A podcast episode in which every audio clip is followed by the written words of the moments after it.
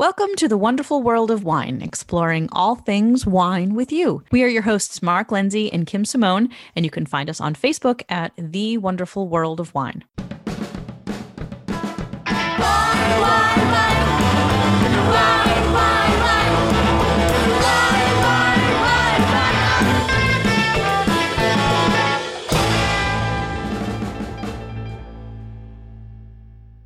Everyone, and welcome to the wonderful world of wine, continuing our December holiday edition. And today is the New Year's edition. And as Mark likes to call me, he likes to call me the bubbly queen. So we get to talk all about one of my favorite subjects today. We get to talk about sparkling wine. Yeah. So I want to say show. thank you, Mark, for Yeah.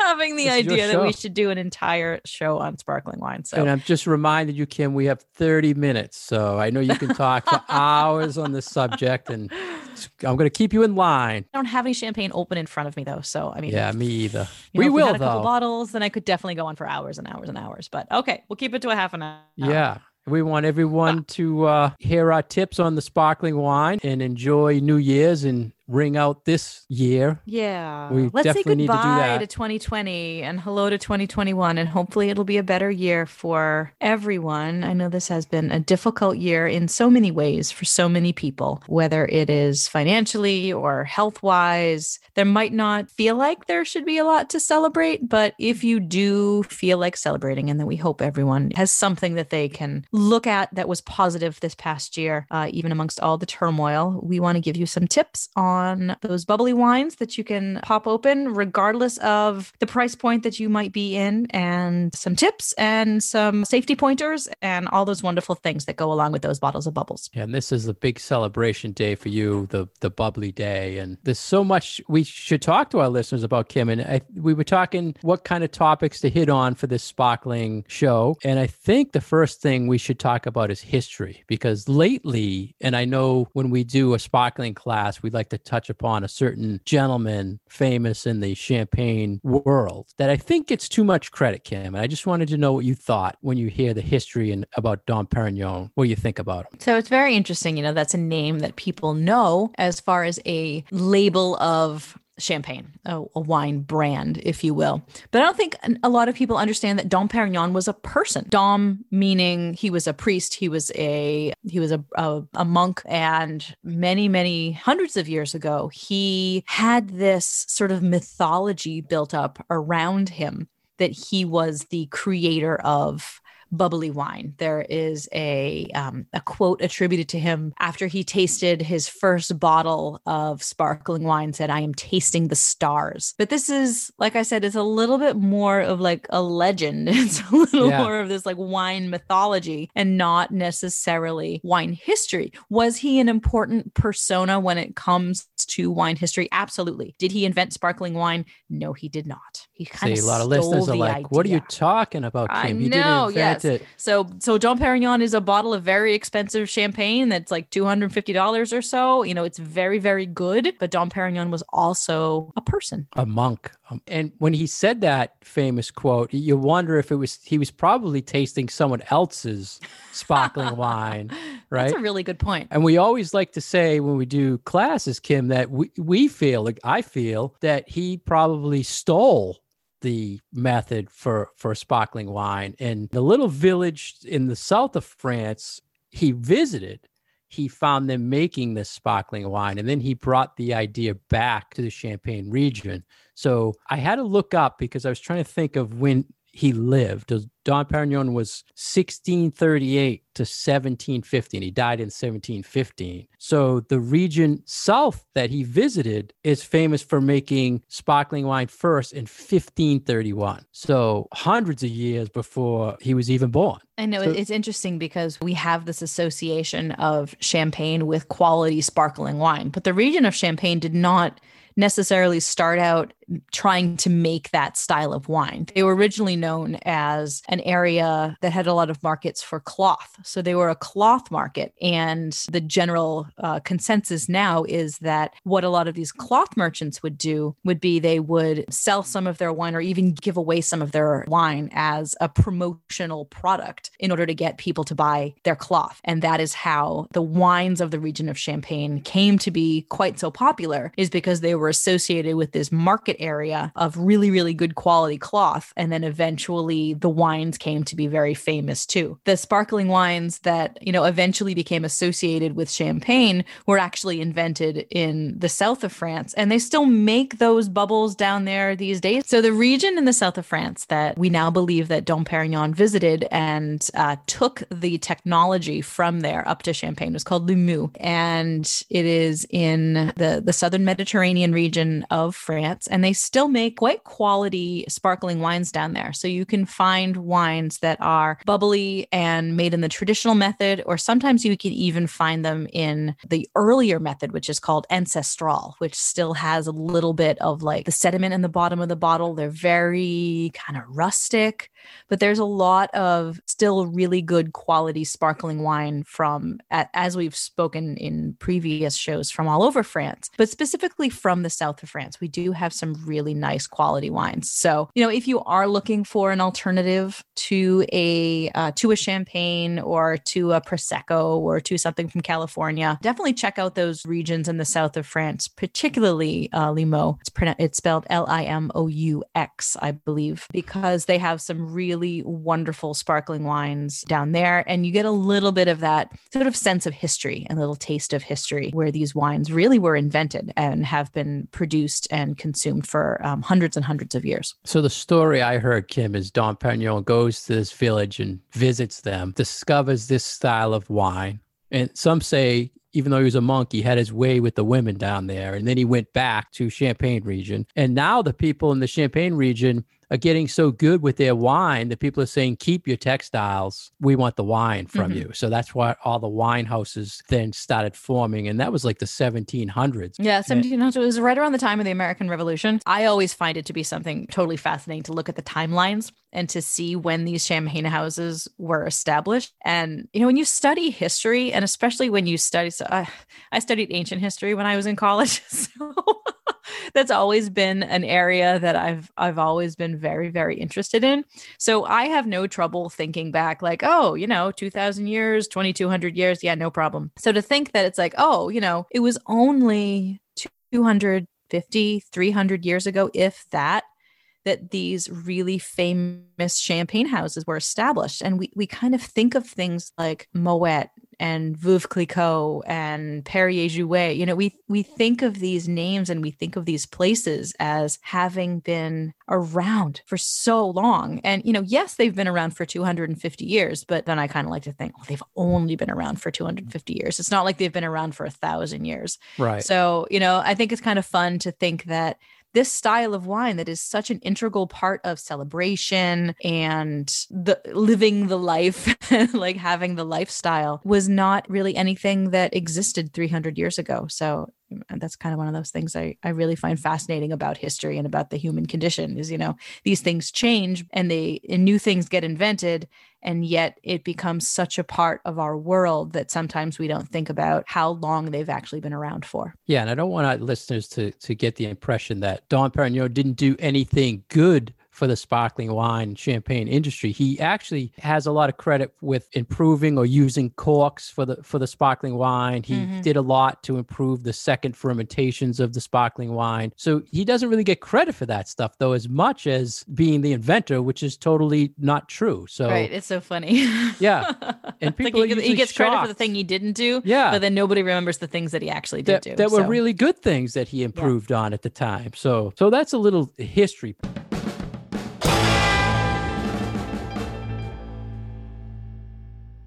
You're listening to the wonderful world of wine, and we are your hosts, Mark Lindsay and Kim Simone, exploring all things wine with you. If you'd like to get more information about Kim, please go her, her website at vinitaswineworks.com. If you'd like to get more information about myself, please go on franklinliquors.com wonderfulworldofwine.com. And you can find us on Facebook at The Wonderful World of Wine. We'd like any questions or comments that you would have. Welcome back. And today we're talking all things sparkling wine as we're getting ready to ring in a new year. We've talked a lot about the history and our buddy Dom Perignon, Kim. And now I think let's move on to a little maybe safety tips about the sparkling wine because I think a lot of people it might not be something they're opening every day so you have to be aware of what this sparkling wine is and how to be safe with it and how to open it. How would you Absolutely. like to start with so, that? So, a lot of times when I think people are starting to either learn about wine or have some bottles in your house and, and learn to open them. We get a lot of questions about, well, why is the cork different? We do see this mushroom shaped cork that comes out of a bottle of sparkling wine versus just the, the cylinder cork that we have for a bottle of still wine. And that is because a bottle of sparkling wine is under so much pressure that they have to have a special, not only a special type of cork, but also a thicker glass in order to hold the pressure in inside the bottle of wine. So different types of sparkling wine are under different degrees of pressure. Prosecco is a little bit less than champagne. Cava, champagne, a lot of sparkling wines from California are all made in what we call the traditional method. So they all have a fairly high amount of pressure inside that bottle of wine. So carbon dioxide has been dissolved in in that wine, which is what leads to the bubble, but there's also loads and loads of pressure in that bottle. So you want to be careful when you're opening that bottle of wine because the cork can shoot out really fast if you're not being very careful with it. And depending on how cold the, that bottle of um, sparkling wine or champagne is, the cork may be easier or a little bit more difficult to get out because the, the temperature of the wine impacts the pressure inside the bottle. Now, for people who don't like do a lot of sciencey thing, you know, that doesn't really make a whole lot of sense, but just trust us when you have a warm room temperature bottle of bubbles, that cork is going to come out a whole lot faster and it's going to foam up and it's going to make a big mess. As opposed to if you have a very, very well chilled bottle of sparkling wine, it's going to be a little bit safer and you're going to lose less wine. So, tip number one chill down your bottle of sparkling wine very, very well. Either leave it outside if it's a nice cold day, like we've been having, or, you know, keep it in your refrigerator for quite a while because you want that wine as cold as possible because it's actually a safety issue. So the colder you have that wine, the less I don't I don't want to say danger. because I hate talking about what we do as dangerous, but it's a little bit safer if you open a bottle of sparkling wine that has been very, very chilled. Well, we don't want to scare people away. No, I but know. you- but you, you're exactly right, Kim. It is very dangerous because I always like to give the example. Think of your car tire. The, the tires on your car, the pressure inside the sparkling wine is two to three times more generally than your car tire. So think about releasing all that pressure on your on your car tire is what you're doing in this bottle. So there's a procedure where, like you said, chill it down. Number one, and and people will notice you talked about the mushroom cork there's a capsule on top of there wired down and turned on there for a reason because it's holding that cork in that bottle. If those Right. weren't on there, they'd be shooting out all over the place and never Mhm. even be on the shelf. So, and by the way, Kim, we always talk about the turns on the on the capsule, the wire. Six turns. Six turns. The big, I think it's a bod trivia thing all the time. Always six turns on that wire. So Right. So Chill it I- I'm glad that you brought up the the um the cage on Yep. the, the bottle of wine because that's another thing that is so very different from a regular bottle of still wine. We don't have that metal cage on there. And like you said, it's another safety precaution because otherwise corks would be flying all over the place. And luckily, technologically, we've gotten to the point where there are very few bottles of sparkling wine that are going to burst on the shelf. They burst at the wineries all the time, which I think is like wild. yeah, but by the time they get to the distributor or the retailer or your house, the glass is not going to bust open. But you do need to worry sometimes about when you open up that bottle of wine. So that's why that extra safety feature of that metal cage on top of the cork is there. Yeah, and be careful. And you, now you have this nice chilled bottle. Mhm. Uh, you have to loosen the six turns on the cage. You loosen the cage. Then you want to keep your hand or your thumb on that cork Absolutely. because it, it can release at any time once that is off. Always recommend keeping it at a 45 degree angle facing away from your spouse because you don't want to hurt anybody or anybody. else, Well, spouse, yeah. guests, especially children, the spouse. pets. Ceilings. Windows. My husband has a wonderful story that he loves to tell about once I knocked out a light bulb with a um with a bottle of wine. I was opening a bottle of champagne and I, it popped and it um it flew and it hit a lamp and it knocked out the light bulb and it kept on going. So he Oh, loves yeah. telling that story about me. We have hard. I, I always get nervous opening. I, we've done it so many times, but I always get nervous. I have horror stories like you, where I've done presentations and I blew them up in people's kitchens where the pressure was just too warm Mhm. and it just foamed and went everywhere. So anyway, we we hold that at the 45 degrees, and then when you're taking that cork out, you don't want to turn the cork. You want to hold the cork and turn and twist the bottle and you'll find it's much easier because a lot of times those mushroom corks are so hard to get out. Use the leverage of turning the bottle, and then depending on how much you want to celebrate, you can easily, you know, pull that out. So you just get a little pop, or you can just pull it out fast and get a huge pop. You know, the the fizz is going to be impacted how you release that gas with that cork coming out. So how do you like popping the cork there, Kim? Um, I Like do a a, nice- little. I do a little bit of a pop, but I almost always will try to put a towel over the cork as well yeah, good point. for for a couple of different reasons. It'll give you a tighter grip on that cork because sometimes even if you've chilled down your bottle really well and it's still got some good pressure in there, sometimes it is kind of difficult to get that cork out.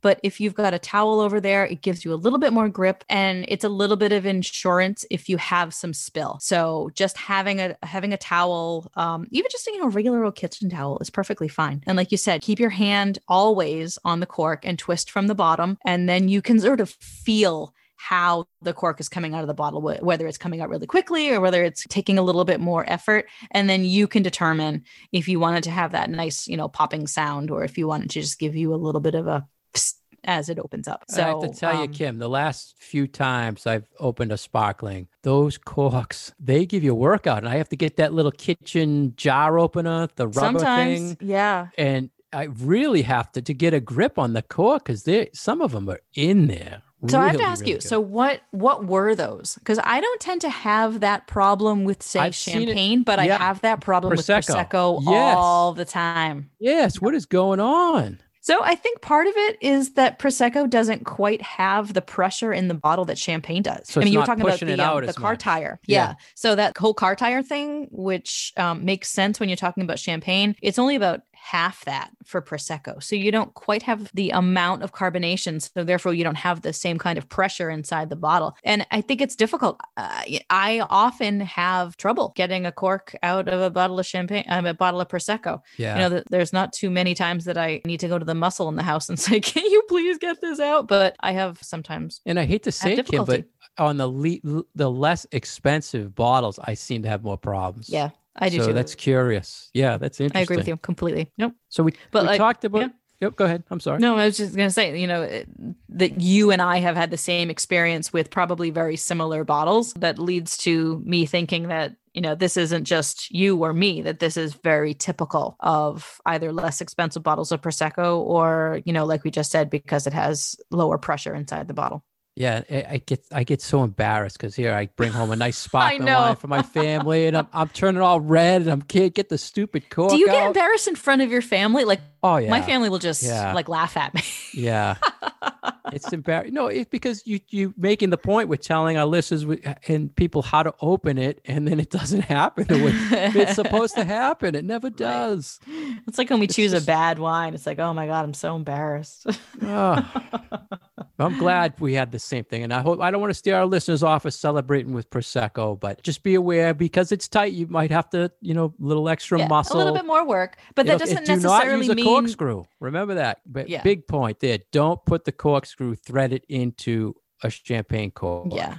Do And really, like I, I I can't stress enough. Like, don't let your guard down when you're Yes. opening these bottles. Like you might be having a conversation with someone. Please don't ever point it in your face because you never know which of those bottles is going to just pop, you know, the cork is going to pop right out and which of them are going to give you more difficulty. So it's one of those things that regardless of what you're doing and regardless of what you're opening, if you're opening a bottle of sparkling wine, please just be careful. Yeah. just be careful because I've almost gotten myself injured numerous times just by not paying attention. It's like, you know, when when people cook, you know, we use sharp knives and so we chop things and we always have to be aware of what we're doing. And it's the same thing for a bottle of bubbles. So I, be had it, celebratory, but Yeah. always be aware that this is something that needs to have your full attention while you're opening it. I've had times where I couldn't get it out, and I said I'm not messing with it. I actually put it outside because I I didn't want to not attend to it or leave it unattended in the house, so I threw That's it outside. Yeah. Away Yeah. from people. so now, very Kim, smart. we, you open the sparkling. Now, here's another thing I think we have to tell the listeners: you don't drink the whole thing. You don't want to just insert any old What? cork in there. you don't drink the whole thing? Well, yeah. I'm, look who I'm talking to. For our listeners and myself, do not put a normal cork in there because remember, there's still pressure in that bottle. And chances are you're going to put it in your fridge and you're going to hear it pop and it's going to blow it out because it still has pressure in there. So they have special corks that reseal and clip onto the lip of the Yep. Sparkling wine bottle. So and it's good to keep careful you know one or two of those around the house and and they work really really well and they work for a variety of sparkling wines so whether it's prosecco or champagne or even something like sparkling cider um, it tends to be in a similar uh, type of bottle where the the neck and the opening to the bottle is built the same way as a bottle of champagne so a really anything point. like That's- that that has some some bubble to it you can use these closures for Yeah, same safety with those sparkling ciders, the sparkling non-alcoholic Mhm. wines. Same safety procedures should take take effect there. So, Kim, we talked about history, we talked about safety, we talked about opening. We have to talk about the sparkling wine. And first off, champagne. Here's one of the biggest things I see all the time. People want to celebrate New Year's. They want a special bottle, and they come in and they say, I want a champagne, but then they don't want to pay champagne prices, or they don't necessarily understand what's the difference between champagne and all the other styles of sparkling wine in the world. So, why don't you give our listeners a few examples of sparkling wine? Sure. So in this is when you're talking about the word champagne with a capital C. You know, it's kind of tough because Champagne is a region of France that has associated its name with the highest end sparkling wine in the world. So when you see the word champagne on a bottle of sparkling wine, it is from the region of Champagne, with a few exceptions for some producers from California. But I like to view champagne with a capital C as kind of like a brand. We talk about, I hate to say this, but like Kleenex and tissues, you know, those are products, but they are also brand names. So champagne has kind of become its own brand, regardless of who the producer is. So you could talk about Dom Perignon, you can talk about Perrier Jouet, you can talk about Taittinger. Those are all champagnes that have houses and vineyards within the Champagne region of France. So therefore, they are allowed to put the word champagne on their label. These are wines that you will rarely ever see in a store for under $35 a bottle. That doesn't mean that there aren't other things with bubbles out there in the world that are um, delicious and made the same exact way, but they're not allowed to call themselves champagne. So, in order for something to technically be a champagne with a capital C, it needs to be from the Champagne region of France. It needs to be made from a specific blend of grapes. It has to have Chardonnay in there, Pinot Noir, and a lesser grape called Pinot Meunier. And it needs to follow a lot of very specific uh, production rules and regulations in order to be called champagne. There's still a lot of it out there. What, what were we talking about er- earlier in the summer where there was uh, going to be production reductions of Right, champagne right. being produced, but it was still billions of dollars worth of champagne being produced. So there's a lot of champagne out there in the world. And a lot of those brands, like I just mentioned, are readily available. The Veuve Clicquot's, the Moet Chandons, those are, um, you know, there's a lot of champagne, champagne, champagne out there in the world. But then there are also sparkling wines from a lot of other places that may or may not make their bubbles in the same way as they make them in champagne. So a lot of producers from California may or may not make their sparkling wine like champagne. That Prosecco is super popular these days. It's not made the same way as champagne, but you still end up with a wine with bubbles. Cava from Spain is another one that is very, very popular and is also made the same way that champagne is made, but with different grape varieties. We can go on and on and on and on because there are other ones from other countries. You know, they make them in Argentina, they make them in South Africa, they make them in other regions of France. So there are a lot of sparkling wines out there, bubbly wines that are delicious and are really reflective of the places that they're made, but might not necessarily carry the champagne name on their label. A lot of stuff out there and a lot of good values out there. If you if you can't afford that $30, $40 champagne like you can every night, you can go with prosecco for 10 to to 30 dollar range you can go with the cava the same 10 to to 20 dollar range and they're fantastic sparkling wines, especially New Year's. A lot of times I see Kim as people they just want to pop something. They want that celebratory. So they're mm-hmm. going with the Andres and, and the inexpensive Prosecco because they might not even like sparkling wine, heaven mm-hmm. forbid, right, Kim? But they want to celebrate. So there are so many choices out there. But if you want to enjoy something nice, there's a lot of you mentioned, you know, Prosecco. They have higher level of Prosecco. There's Franciacorta from Italy, which is mm-hmm. beautiful sparkling wine. I was going to mention Franciacorta in Germany makes beautiful sparkling wine. So I, there's so much you can celebrate with. Did you have any tips, Kim, for our listeners on stuff you you wanted to you know sing out? I know you you like uh, Alsatian. You always talk about the Alsatian. I uh, do rosé so sparkling. I kind of have some, um, I think, general price points for different categories of sparkling wines from all over the world. That if people want to be a little more either paying attention to their budgets or wanting to get the best bang for their buck, if you want to do something in the under $20 range, but still have something that is really tasty and very celebratory, like you just said, Prosecco absolutely is the way to go. Even though it is probably the biggest brand out there, La Marca Prosecco with that light blue label is, is quite delicious. And, you know, I don't usually sing the praises of really, really big brands, but I really like the La Marca. So that is, it's a very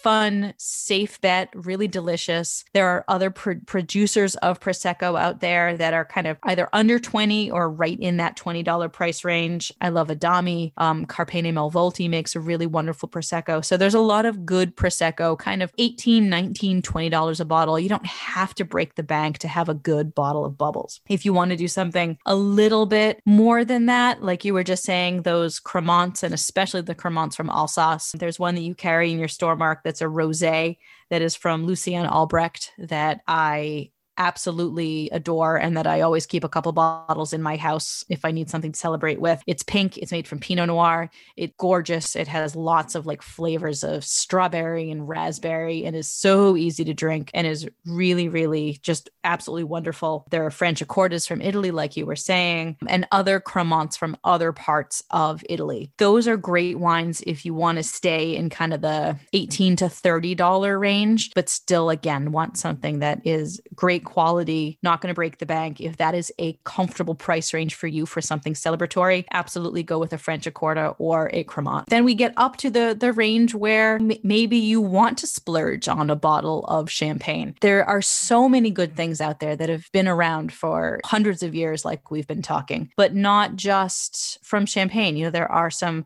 really excellent bottles from California. There are some good bottles out of England these days, uh, which I've really found to be quite pleasant and very much in the style of champagne. But you can't beat, I think, the really the the old standbys. So somebody like Taittinger or Moet or my favorite Billecart Salmon, which makes a little bit of a higher end champagne, but they make beautiful Chardonnay champagnes. So I think once you get to that $50 price point, and if that's where you're comfortable being, there's really not a lot that's going to let you down. So there are really some really great house style from a number of different producers, depending on where you shop. Um, that they're going to have that sort of citrusy flavor, a lot of little like baked bread, kind of yeasty sorts of smells and flavors, and you know that great fine bubble to them, and just wonderful bottles of wine for a celebration. I'm so happy you got to talk about all this, Kim, and you wait all year to talk about all these. you know, I mean, we we hit a lot of sparkling stories all throughout the year, but I mean, this is this is the biggie coming up, New Year's, and so many options for our listeners out there. I hope you can hear the passion in Kim's voice, how she likes the bubbles and you you get to kind of enjoy it this New Year's. So I think we we covered a lot. We could so much more we could cover, Kim. I know. Styles and types. 30 and- minutes is pretty short to talk about all these things. So much information, but I hope. I mean, we. I think we got all the things Yeah. through to our listeners. Uh, be safe, uh, enjoy it. There's a lot out there to enjoy. Kim, I want to wish you a happy, healthy New Year, and to all our listeners. Thank you, Mark. You too. To uh, doing this again next year in Yeah. 2021, and hopefully we'll be drinking some wine again soon. Yeah, that's right. And hopefully 2021 will give us all sorts of new adventures. And I hope that we are tasting wine together at some point in 2020, 21, Mark. And to our listeners, Happy New Year. Stay safe, stay home, enjoy, and be with your loved ones. And we hope to be talking to you again next year. Yeah, open that sparkling wine. That's right.